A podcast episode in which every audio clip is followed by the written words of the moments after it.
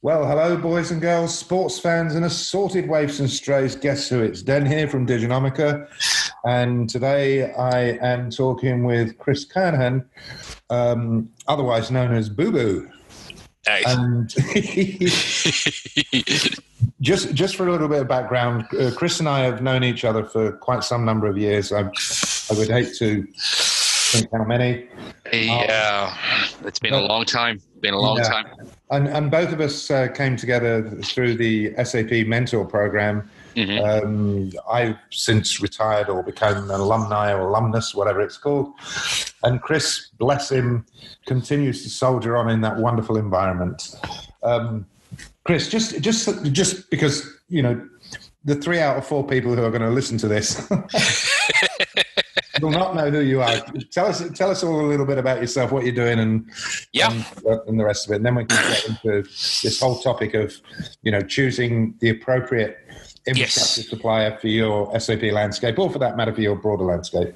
Absolutely. So, uh, so I've I've been in the SAP ecosystem for 18 years now. So uh, uh, it, it it has been uh, it has been quite a while. Um, been around various companies, uh, Capgemini, SAP, and and uh, and Mindtree, uh, and Bluefin, and uh, I've been an SAP mentor for eight or nine years now. And my specialty there is as uh, it, it sits within cloud and innovation, um, and then that that's my ecosystem or community type role.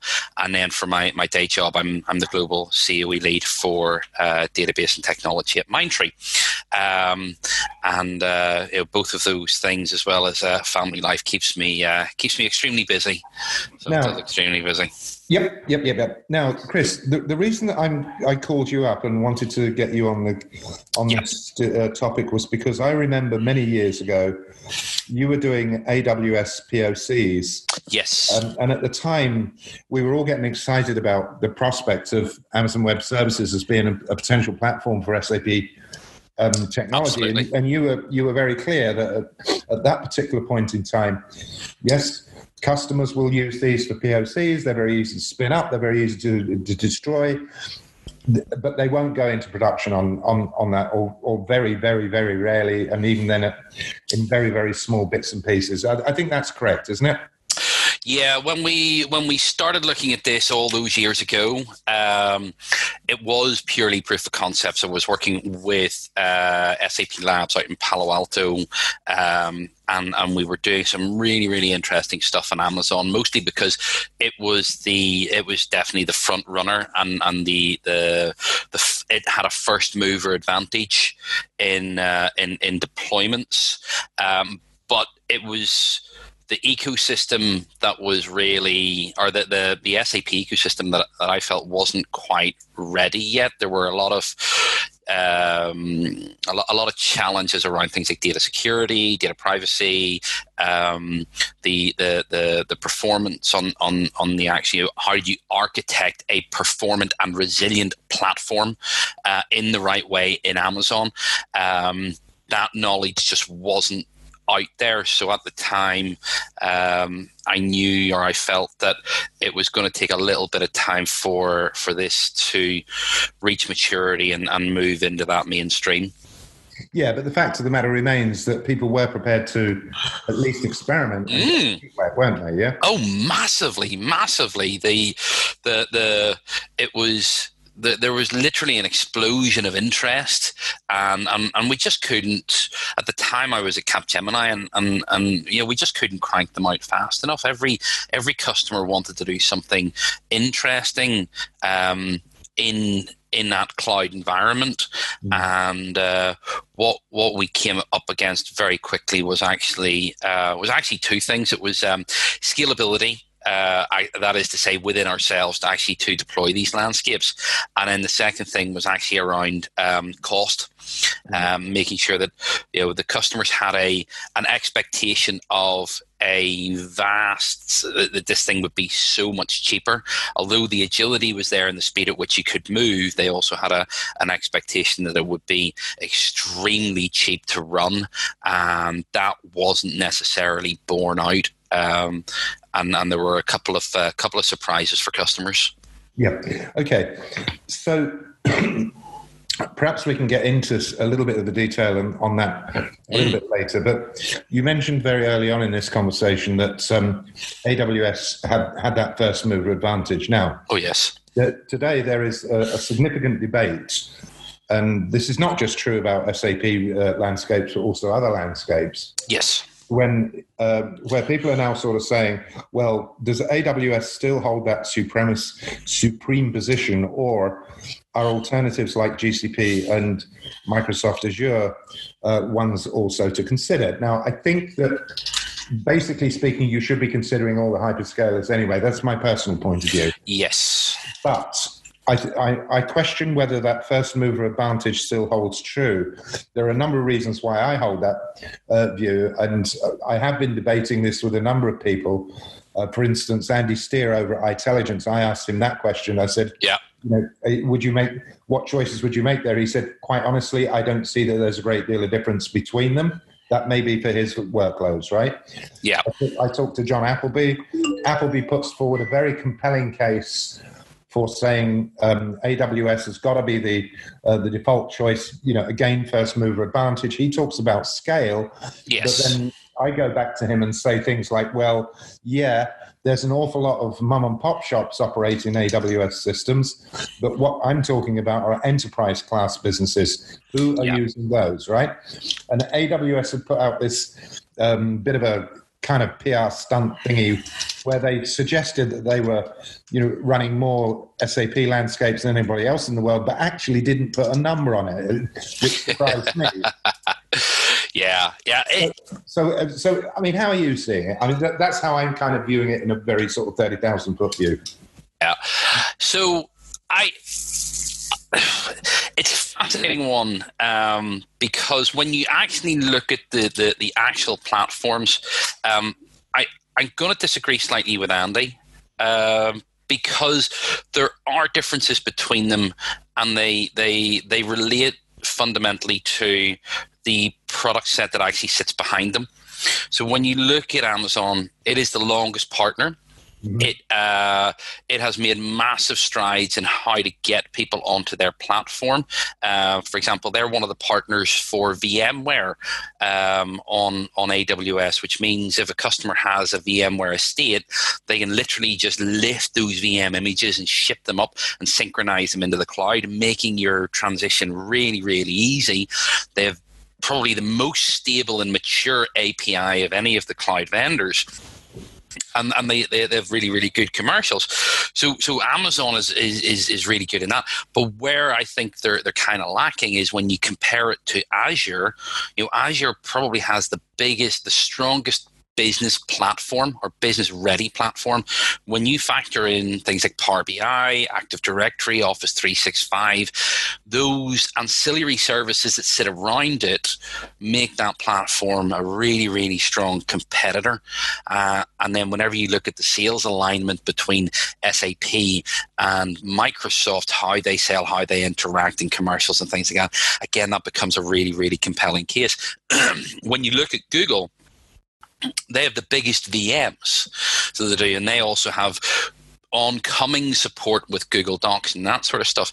Um, and then all three of them support Cloud Foundry. So it's it's not just where am I going to put my NetWeaver system. It's it's how does the business benefit from what we're doing. Okay, and then when you start to factor that in, it it the the nuances of each of the platforms really start to become apparent.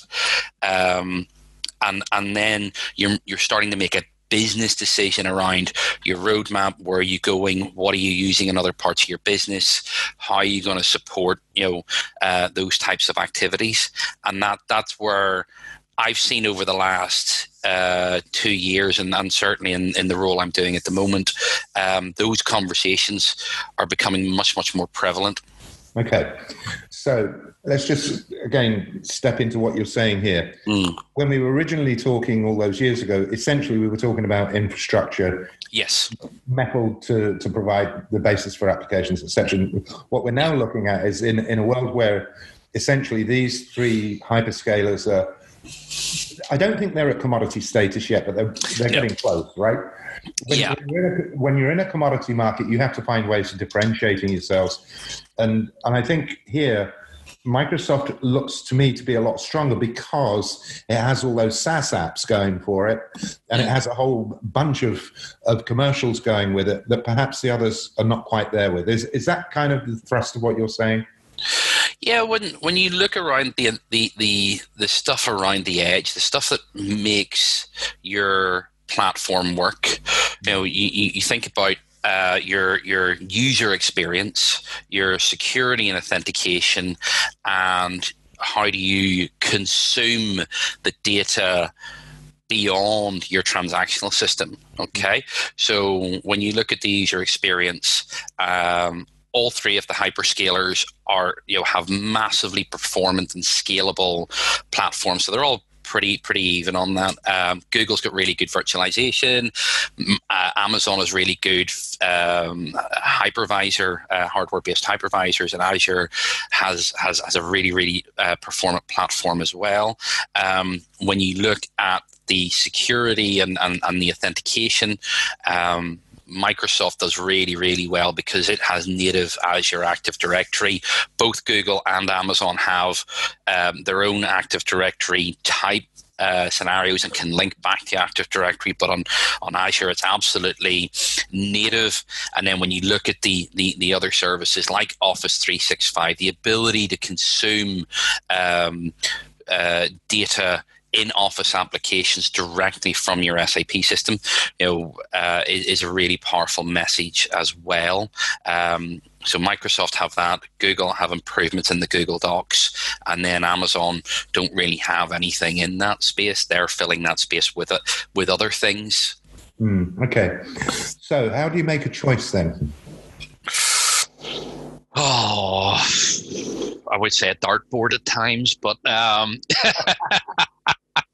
so so again, it, it, comes down to you know what what are you doing in your business? Okay, so so we we've gone through the various uh, sort of cloud phases. We've gone through infrastructure and, and, and loving that, and, and we've we've been through um, the, the, the platform as a service um, types of scenarios in, in, in other parts of the business, and with within SAP, obviously we've got the cloud. Uh, we had Neo in the SAP Cloud Platform, and we've now got the Cloud Foundry, which is a fabulous fabulous product.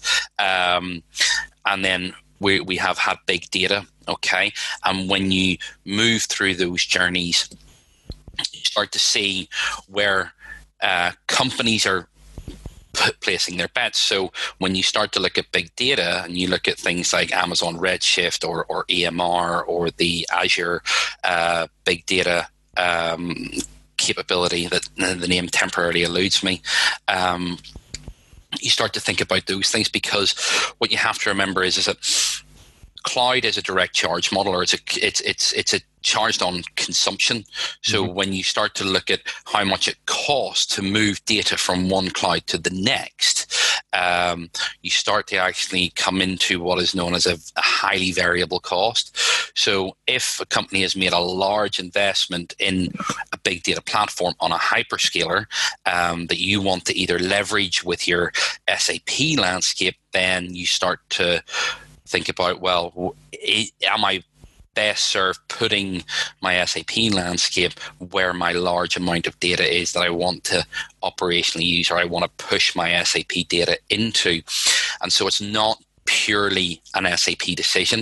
And i think we're at that point where these things really aren't just sap decisions. They are wider decisions and we feed into those overall. Um, and then you take into account other um, other factors like just heritage or competition. You know, we we we know that um, Walmart, for example, won't use Amazon because they are direct competitors in in retail. So Walmart will will only work with Microsoft or or, or Google or Oracle or IBM. Right. So again, let's let's just try and sort of distill this a little bit. Mm. Um, what I'm thinking, we, we tend to come, Diginomica, we tend to come at things from a business outcome perspective, okay? Yes. You know, it's probably fair to say that even though we talk about technology, you know, from a, if I put my pure bias hat on, I actually do not care. You know, I just want to get something done.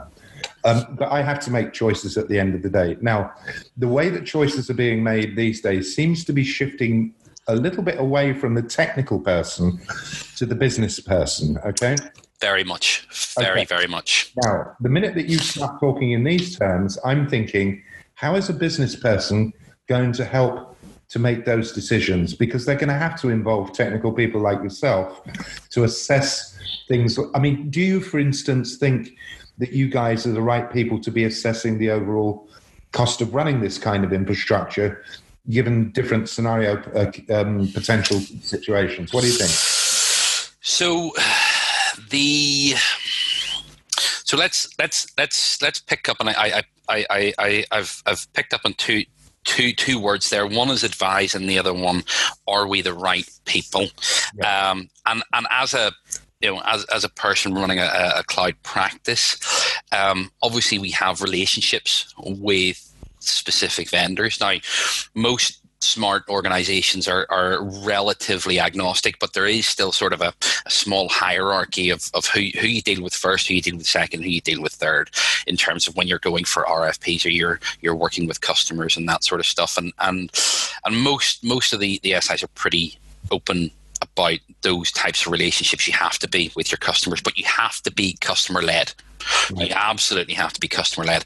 And so when you take this into three phases, you do your assessment phase, okay, mm-hmm. then you do then you can do your your your build phase and then you do your run phase. Okay. And and the two I would argue that the two most important bits of that one is the assessment and the other one is the run.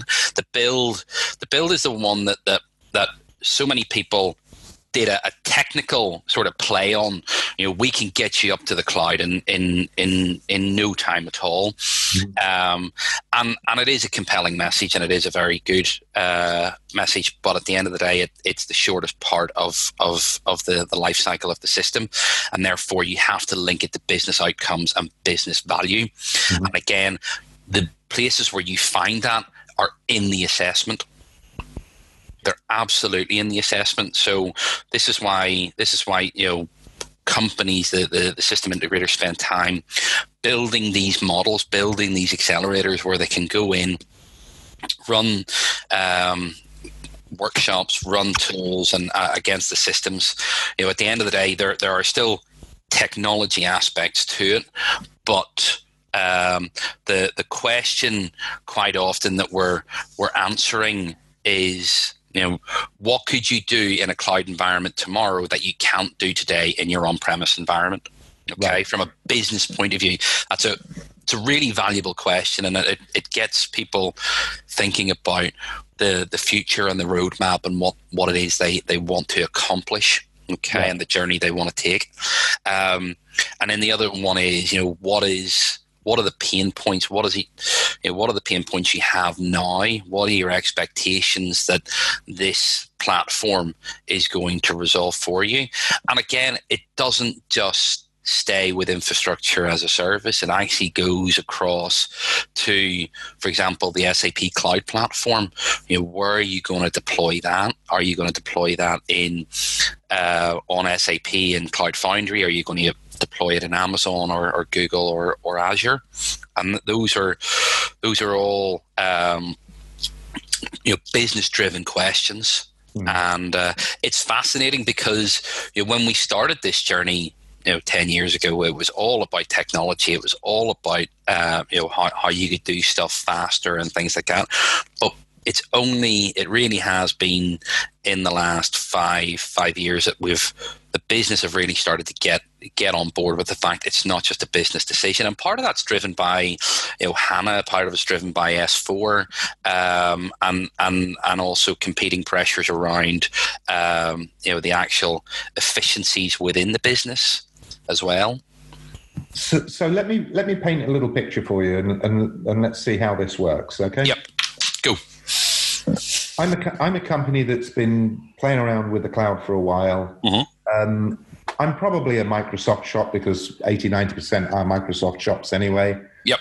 I'm, I'm, I've been allured to the idea of O365 and I'm rolling that out. So I'm rolling out Azure anyway. Okay. Mm.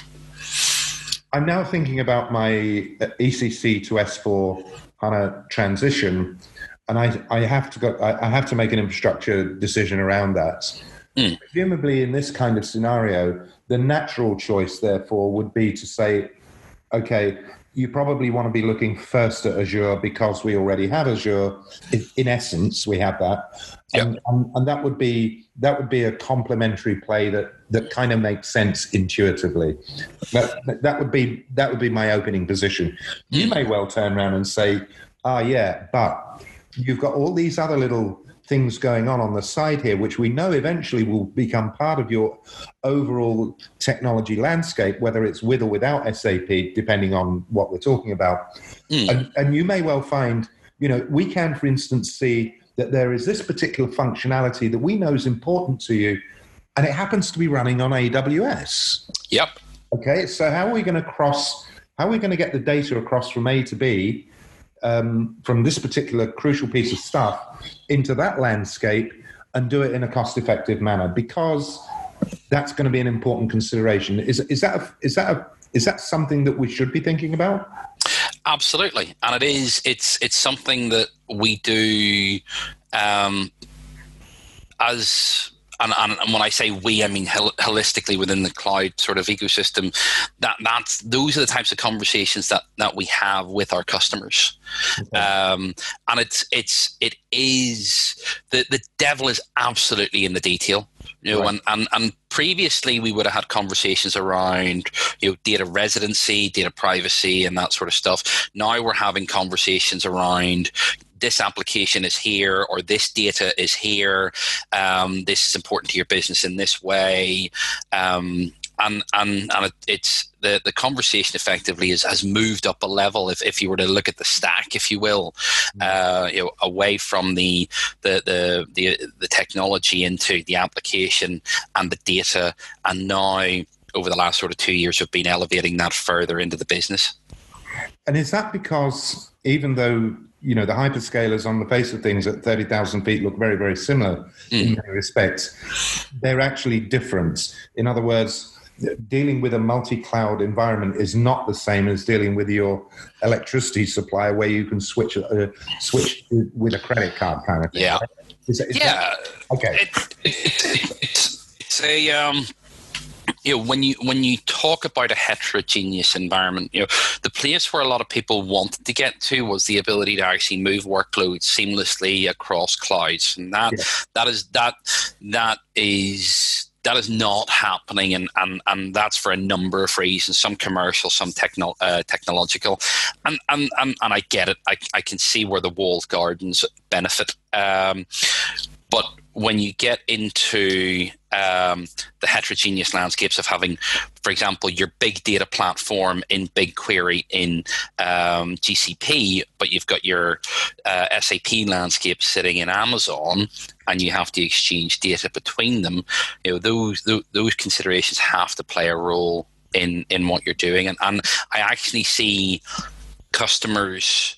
Um, veering away from heterogeneous landscapes um, at the moment simply because the hyperscalers uh, the hyperscalers want to drive consumption okay? To, to, to you know for the numbers on the quarterly reports okay?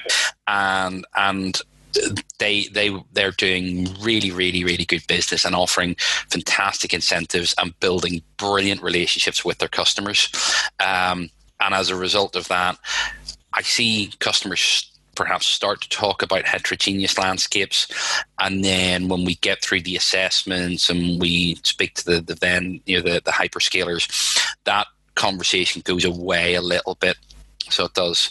Um, and therefore, what you would end up with is quite often customers would run Office 365 and Power BI, for example, in Azure, and they might deploy other applications in Amazon or GCP. Okay. So, if I'm making these kinds of decision, Mhm. I have two things to think about. One is the business decision. One is the technical decision. Now, Yep.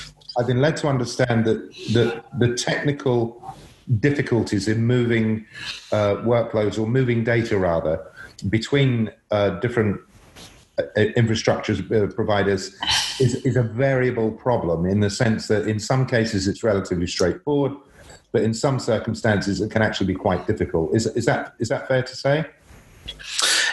It, it's like any interfacing um, that we do anywhere. It depends heavily on the type of data you want to move and the products you want to, to use to move it. Right. Um, when we talk about moving SAP data out of SAP into a data warehouse, um, the the extractors to do that um, are relatively straightforward, and, and, and it it really comes down to a network routing issue and a cost issue.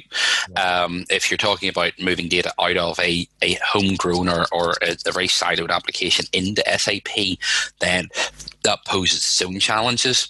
But I say overall, it in my experience, it, it has never been that that tricky to do. And being in the cloud doesn't really change that away. You know, you would still have the same challenges if you were on prem. So you would. So being in a cloud environment, I in my in my experience doesn't change that capability or the, the complexity in doing it away you know, to any great degree to how it would be different from on prem. Okay, so when you're having these kinds of conversation, uh, do you do you find that finance people, people with my kind of head, sit in on those conversations, or or, or are they abstracted away from it? So uh, it, it it sort of goes in in if we if we go back to the the the, the, the three phases, um, you know, where you do the assessment and the build and and and, and the run. Uh, in the assessment phase, we're absolutely talking to the upper levels of, of management to, to work out what the drivers are, what are the business drivers, what what are the pain points, and then take that away and then look at the the lower the, the lower parts of, of the stack and start to map that out to help to drive a a uh, an you know a, a roadmap and an outcome and a, a decision, or at least give the customer the, the information to make that decision. Mm. So that that's sort of a, a U shape where we start with with a finance person or somebody with that sort of control in the room. Then we curve around doing the investigation, the assessment, and we bring the results back into the room with those decision makers present. Then when we get into the the build part, you know the the those people with the money are really not that that that interested in that and and and that's a fair fair thing. And then whenever we get back into the run part of it then you start to consume operational expenditure to run the actual landscape. And that's where having a really good relationship with those people um, who uh, with operational finance control is actually really important because when you're in a cloud environment, regardless of whether it's uh, infrastructure or or platform, um, you have fixed costs and variable costs, and the fixed costs are usually the the items around um, storage and, and compute. Um, they don't vary a massive amount unless you're flexing your landscape uh, dynamic, dynamically.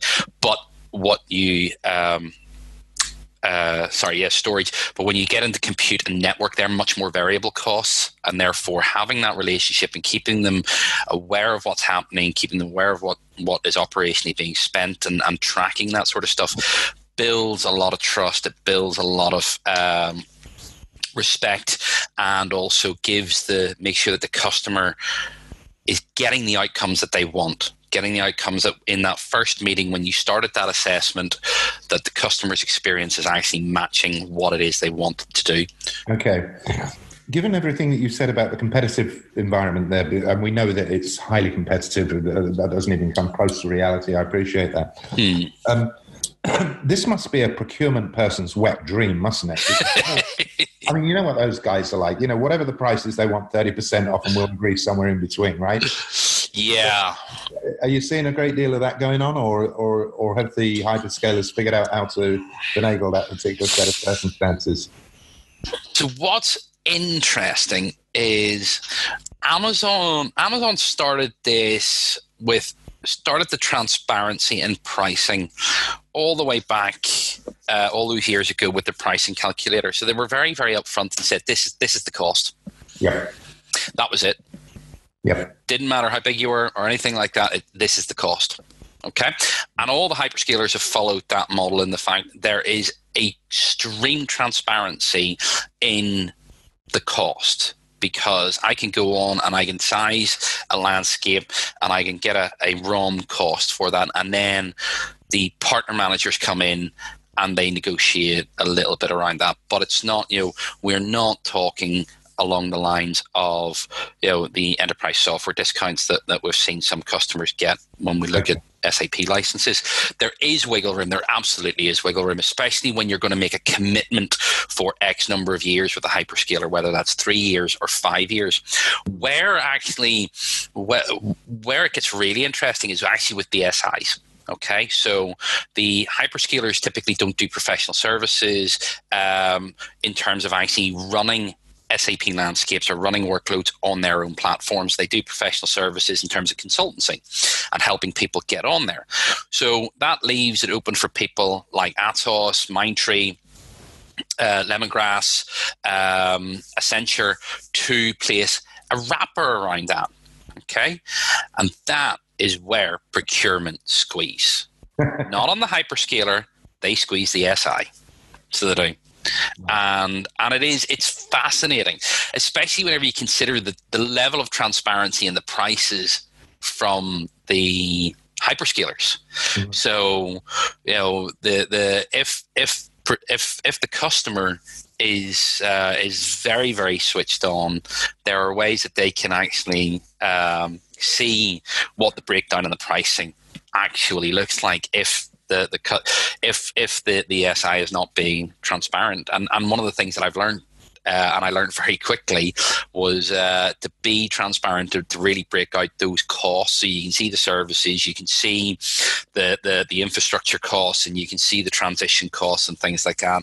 And that that's that's that's that customers like that. They like that transparency, but um, definitely procurement are uh, deeply enjoying um, the ability to, to, to, squeeze the SIs.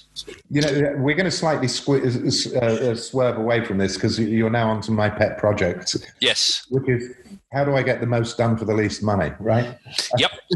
yep. Uh, look, look, I, I, I firmly believe in what is the biggest payoff for the least amount of effort. Yeah, yeah. And, and one of the things that um, I'm grappling with Mm. I think a lot of people are grappling with this is, you know, when it comes to dealing with SIs and those kinds of people in consulting type organizations, how do we move away from time and materials to outcome based or fixed price um, deals? Mm. And, yep. um, and I'm trying to educate a, a firm at the moment on this. What I'm saying to them is, you know, whenever you spend, whenever you price on the basis of time and materials, your ability to make money is actually limited. Yes. Because there are there are not more than 24 hours in a day there are not more than seven days in a week and if you've agreed a particular price then that's it that's that's all you're ever going to achieve yeah um, and that is not necessarily in in your interests and yep. it's not necessarily in your client's interests. Now, there are circumstances where that's true, but they are diminishing rapidly, in my opinion, anyway. Mm. So, for example, the ability to say, I'm going to implement this, and then I'm going to provide a whole series of maintaining services around that. To my mind, that's a straight, you know, that's a straight fixed cost. You've done it, you yeah. know what's there. Boom, boom, boom, boom, boom. Now, when it comes to um, significant transitions, like from ECC to S4, I can understand where there may well be time and materials uh, implications, but at the same time, I can also see where there would definitely be fixed price, fixed time, fixed yeah. cost. Um, uh, implications as well. Is that what the procurement people are looking for, in your view, when you say that they're enjoying spending time with the SIs? So I, I would.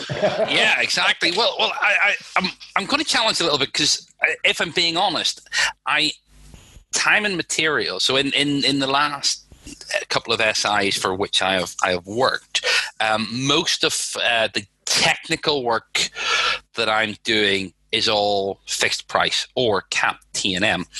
Um, and therefore we have gotten really, really good and tight about um, about estimating that amount of work in order to do uh, not just the, the build, but also the run aspects of it. And um, what as as tools have evolved and things like that, we're obviously doing more automation in order to uh, increase consistency, increase scale, and decrease risk. Okay. Um, to ourselves and, and, and to our customers. Right. Um, what is interesting is we are uh, we have a very very strong desire to move to outcome based um, projects uh, and commercials, and that's that, that that's really for, for, for a couple of reasons. One is um, outcome based projects tend to have uh, more of a business lever to them. Uh-huh. Which means it's easier to get in front of that business person and and actually deliver against their expectation. Um, so, for example, a you know if we're doing a cloud migration, you know, uh, one outcome could be that we're able to achieve a, a, TCO reduction within the cost of the landscape, or it could be that uh, the we're actually l- providing the ability to actually pump data into another system much much faster, which will actually lead to better better intelligence within their own enterprise and and that sort of stuff. It's so the the, the, the value chain may be slightly longer, but there is definitely an outcome there. Where the challenge sometimes lies is actually in building that model yeah. Um, and and building that model and getting it through procurement and getting it through the um, you know the commercial arm of, of the SI because you know I, I know within Mindtree we, we, we do like to try and, and, and do that mostly because it, it it delights the customer more than just a fixed price deliverable it gives us both something to work with. It gives us both something to strive for and to to, to make real.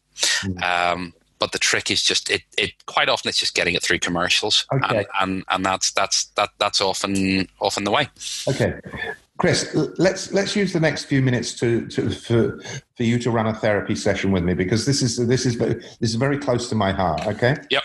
So we ran a we ran a transition from one platform to another at the mm. beginning of the year, and we and I was very clear that I wanted it done on a fixed price, fixed scope basis, and there yes. were a whole variety of reasons for why that was the right decision to make.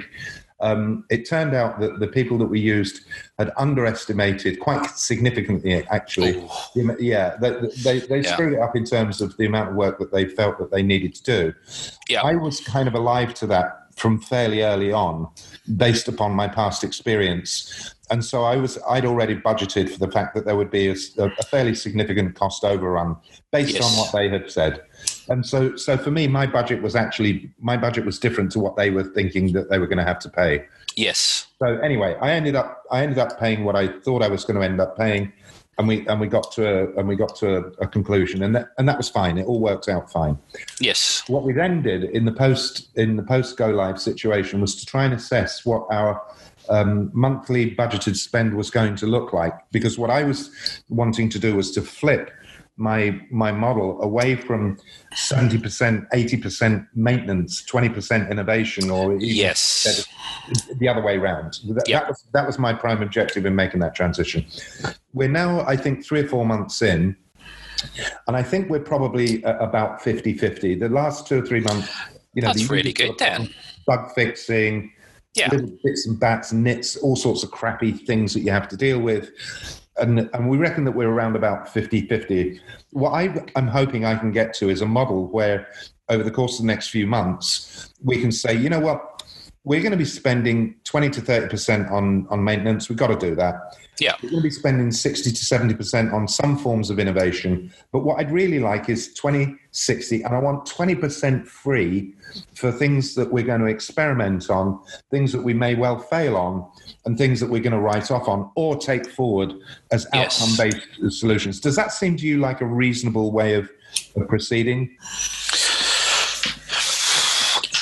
Short answer is yes. The the the the, the bit that I, I I'm genuinely thrilled that you've actually realised that degree of of of switch in in what you've actually done, and that that's and and It, it wasn't that is not mate. It was it was the fact it was the fact that the the bloody maintenance was killing me. yeah, yeah. But it, it, it is it it is unusual um, to get to get that level of, of switch. Um, what what we have actually found is um, the as you as you move into this landscape, okay, and moving away from your your on-prem environment, it allows you to, to, to make that switch in your context uh, and in your expectations. Um, and, and be fair, ninety percent of what we do in the cloud world, you can do in the on-premise world. It's just people through history and, and, and, and technical debt find it extremely difficult to actually accomplish. But uh, if I were to give you an example, when I in my day job, when I look at how we approach AMS um, in the cloud world, we've actually differentiated between what is monitoring and what is resolution.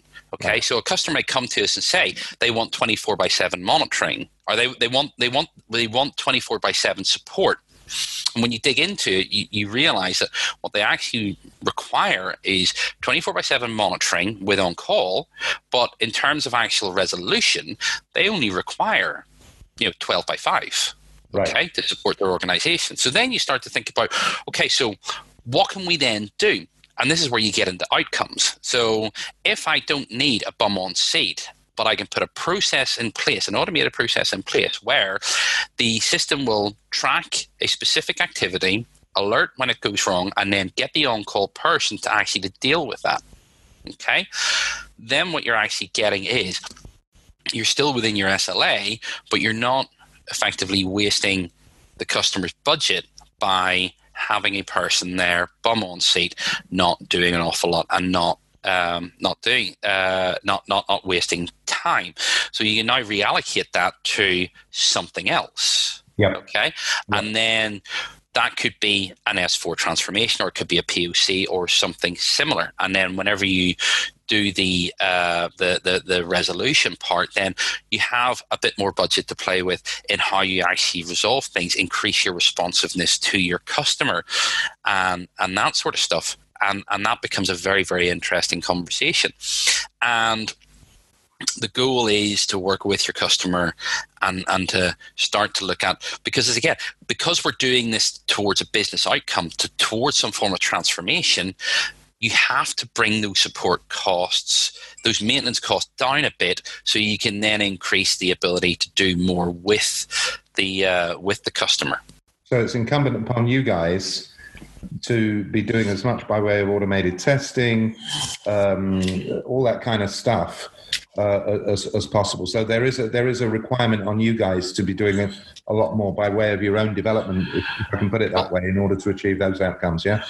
Well, absolutely, because at, at, at the end of the day, this you know this is this is what the ecosystem is doing. Okay, so if I were to use the example of the build phase, although it is the shortest phase, um, nobody should be there. Nobody should be building uh, systems by hand it should be using infrastructure as code. The code is there. The code is published by the hyperscalers. You should be using the tools that they do to use to do that, which shortens the time it takes to do that, and it creates a more consistent and and and, and faster result. And um, and that that's brilliant. So what then happens? during the rest of that the rest of that time that, that previously would have been allotted that frees the person up to a higher value task to help the customer to bring them further along on that journey and that that that's really really important um, and it's what our customers expect and to be honest, it's what all the competitors are doing. Right. So it is. Okay. Okay. So just to wrap wrap this wrap this up, there are choices to be made. Yes.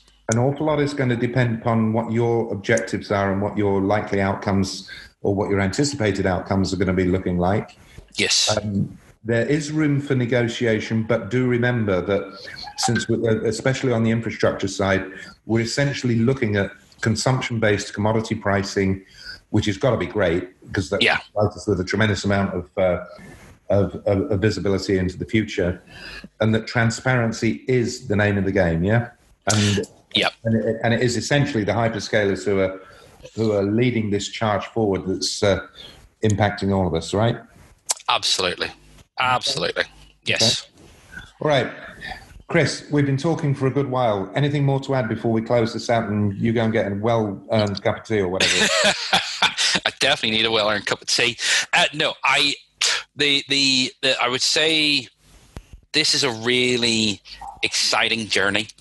So it is, and and and you know, for many many customers, um, and there, there's so much that you can do. You, you you can radically change stuff, but you have to maintain that business focus. If you don't, um, you, you you definitely can can run into some serious risks. Okay. But um, yeah, it, it's a fantastic journey, and and uh, it's a brilliant time to be alive in this uh, in this industry. Okay. And, right. and very final question. Yes. To what, to what extent do you believe customers are, are ready for this? Because you know we hear all sorts of stories about difficulties in building business cases. You Yeah. know, we can talk S4 if you want, but I mean it's very very well known. Yes. Um, are are enough customers ready to hit the go button for this to become mainstream over over the course of the next few years? Would you say? I would say customers are probably a lot more ready than they think they are. Okay. Um, they need to sit down and just map out what their objectives are Okay. and look at the maturity in the platforms. These these hyperscalers are ready. They are mature. They offer fantastic services, um, and the partner ecosystem is there to support them. Um, perhaps now not fully in the automation sense. There are some laggards out there. But definitely, just in terms of the platform and the capabilities, in terms of infrastructure and platform as a service and business services, they're there, they're ready, and I think customers are more ready than they think they are. Okay, boys and girls, sports fans, and all those other people that may be listening, you heard it first here from good old Chris Kernaghan. Thanks for your time, Chris. Thank you very much, Dennis. Thank you very much indeed. Cheers.